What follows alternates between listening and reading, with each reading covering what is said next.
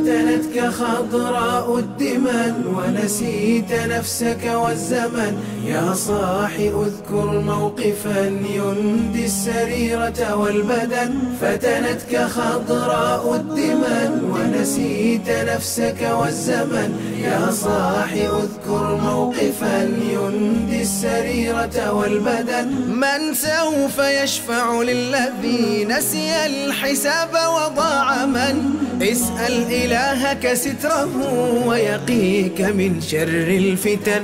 ترك الحبيب محجة بيضاء حاشا لم تشن. الليل مثل نهارها هدي النبي المؤتمن. اسأل إلهك ستره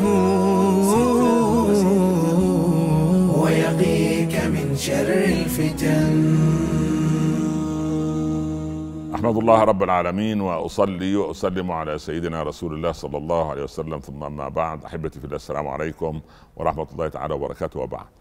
آه انتشرت في كثير من بلاد الإسلام آه حتى صارت كأنها قاعدة في التعامل وهي الرشوة من المتعاملين مع آه الموظف العمومي أو موظف الذي يعمل قبل الهيئات الحكومية ولا يسير المعاملات إلا بأن يرتشي. ابن اللتبية وضع بصمة خطيرة في عالم الفقه أرسله النبي صلى الله عليه وسلم ليجمع صدقات بني فلان. ناس قبيلة يجمع منهم الزكوات يعني كعامل على بيت المال. فذهب ابن اللتبية وقال للنبي صلى الله عليه وسلم هذا لكم وهذا أهدي الي. يعني ده المال الزكاة اللي أنا ذاهب أجمعه هذا هو بالأمانة أما هذا المال هذه هدايا أهديت له النبي صلى الله عليه وسلم صعد المنبر وكان إذا غضب عليه الصلاة والسلام ينفر منه العرق الهاشمي. قال نرسل الواحد منكم ليأتينا بالصدقات. فيقول هذا لكم وهذا أهدي الي أولو جلس في بيت أبيه وأمه. أكان يهدى إليه شيء؟ يعني يقول لك يا شيخ ده مش رشوة. شوف يسمون الحرام سوف يأتي زمان على أمتي يسمون الحرام بغير أسمائه. فمن ضمن الرشاوى يقول لك إيه؟ دي تمشيط حال.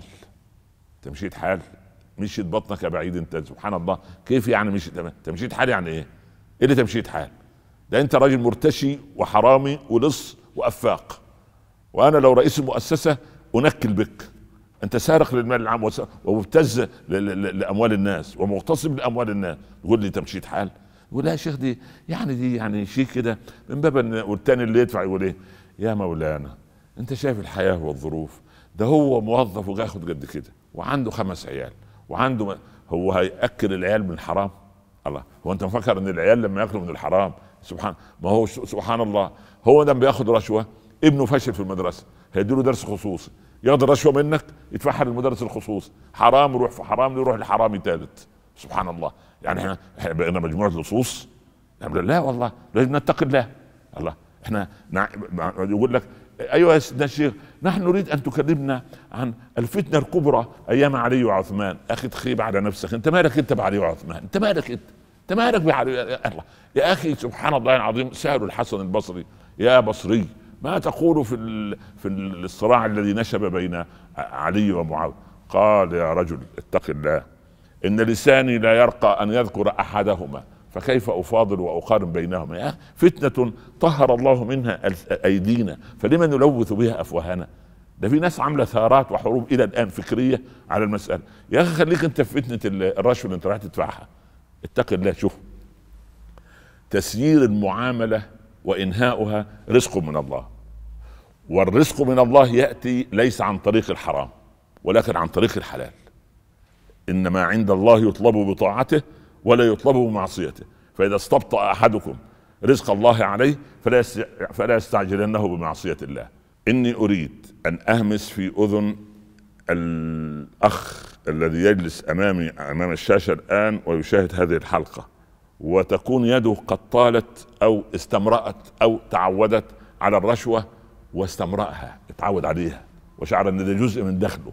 يعني هو بيحسب كده أنا باخد 500 وفي 1500 بتجيني كده يقول لك من باب الله الله لا يعطيك حرام يا أخي ده أنت اللي فتحت باب الحرام أنت اللي كسبت لها ما كسبت وعليها ما اكتسبت. أنا أقول لك شيء لو صبر اللص ولم يسرق المال والله بعقد الهاء سوف يأتيه هذا المال حلالا. ولكن سواء لص صغير أو لص كبير فئران أو قطط سمان كله كيف يعني؟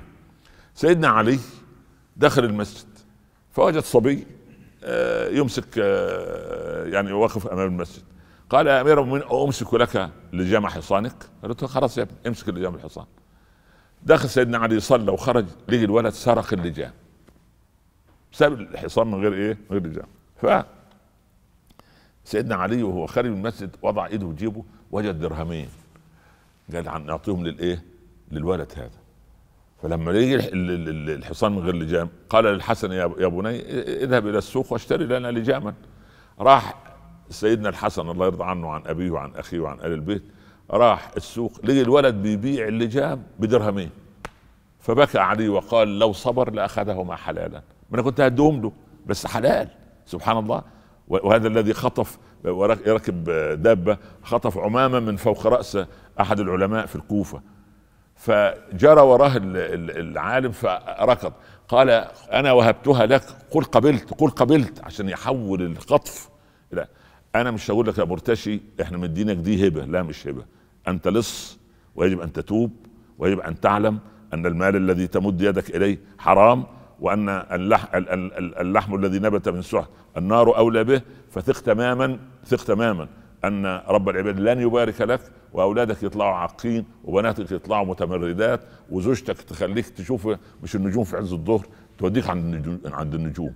فاتق الله توب عن الرشوة وإياك وفتنة الرشوة. ربنا يهدينا جميعا إن شاء الله. السلام عليكم ورحمة الله. فتنتك خضراء الدمن ونسيت نفسك والزمن. يا صاح اذكر موقفا يندي السريرة والبدن. فتنتك خضراء الدمن ونسيت نفسك والزمن. يا صاح اذكر موقفا يندي السريرة والبدن. من سوف يشفع للذي نسي الحساب وضاع من اسأل إلهك ستره ويقيك من شر الفتن.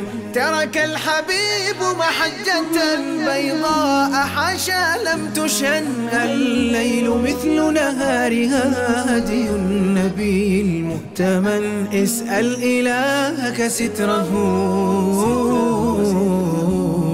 ويقيك من شر الفتن.